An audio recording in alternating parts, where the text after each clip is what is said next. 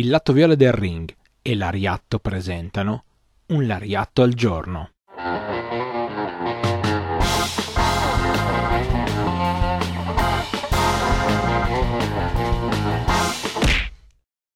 Benvenuti tutti a questo nuovo appuntamento con un Lariatto al giorno, io sono Stefano, una delle voci di Lariatto e sono qua per raccontarvi qualcosa che vi farà venire voglia di andare a scartabellare nel mondo del web e trovare un po' di informazioni riguardo al puro reso, perché il puro reso è ciò di cui ci occupiamo noi, cioè il wrestling giapponese. E tutti i giorni, dal lunedì al venerdì alle 8 del mattino, siamo qua proprio per raccontarvi qualcosina, qualche eh, cosa di stuzzicante che possa essere insomma di interesse e oggi abbiamo deciso di eh, entrare nel mondo storico e in realtà entrare in un mondo storico che non è esattamente il Giappone ma è l'utilizzo di una gimmick del giapponese. In realtà proprio gimmick gimmick non è. Si tratta di eh, Great Togo, un personaggio che nel, negli anni 40 sostanzialmente comincia ad affacciarsi al mondo del wrestling.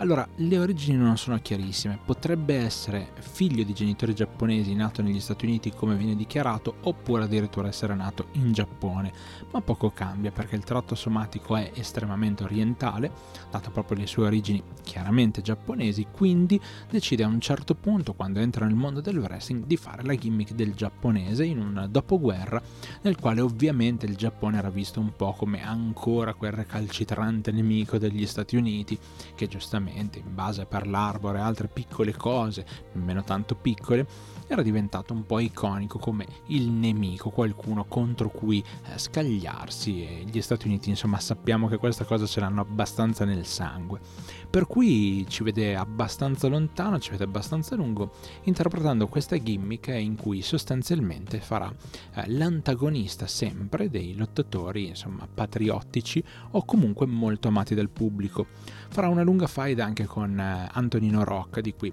sicuramente parleremo anche in in un prossimo futuro perché sappiamo tutti essere stato, ma non ve lo dico, no? altrimenti non seguirete i prossimi Lariat. Sta di fatto che a un certo punto decide di eh, creare addirittura una stable con altri lottatori che potessero essere eh, come lui, dichiarati giapponesi, e comincia a, f- a, formare quella che a tutti gli effetti è stata una sorta di famiglia. Una famiglia eh, chiamata così ovviamente per cercare di catalizzare ancora di più l'odio verso queste persone, che si è unita e addirittura gli ha concesso di vincere eh, un titolo di coppia tenuto per tantissimo tempo. Poi ovviamente pian pianino la situazione è cambiata, lui ha finito la sua carriera e sostanzialmente si è ritirato a vita privata facendo poi dell'altro. Comunque è stato il primo grande esempio di lottatore utilizzato per fare, eh, diciamo, il nemico americano facendo il giapponese, interpretando sostanzialmente le sue origini. Ed è molto interessante perché poi è una cosa che viene ripresa anche dall'altra parte del mondo,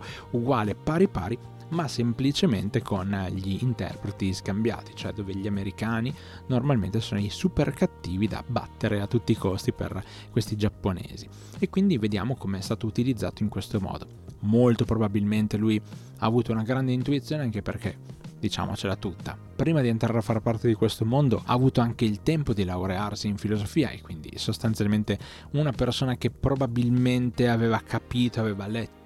eh, quella che poteva essere insomma la temperatura sociale di quel periodo. Per cui grande rispetto nei suoi confronti, insomma che è riuscito a interpretare questo ruolo, questo personaggio nel modo migliore possibile. Vi ringraziamo per aver ascoltato anche questo Lariatto quotidiano, vi rimandiamo ovviamente tutte le mattine alle 8. Eh, ci potete trovare su YouTube e su Spotify con un Lariatto al giorno e poi il martedì ci trovate come sempre alle 18, a volte alle 17.30 ma comunque seguendoci sui nostri social potete trovare tutte le informazioni, siamo anche a parlare di quello che è diciamo eh, il contemporaneo del puro resu e quindi in queste settimane stiamo insomma raccontando un po' i grandi tornei, tutto quello che sta succedendo, gli eventi importanti di questo periodo, per cui venite a seguirci su Twitch, siamo eh, sul canale Il Lato Viola del Ring. Grazie davvero di cuore per aver ascoltato anche questo Lariato, ci sentiamo ovviamente come sempre alla prossima.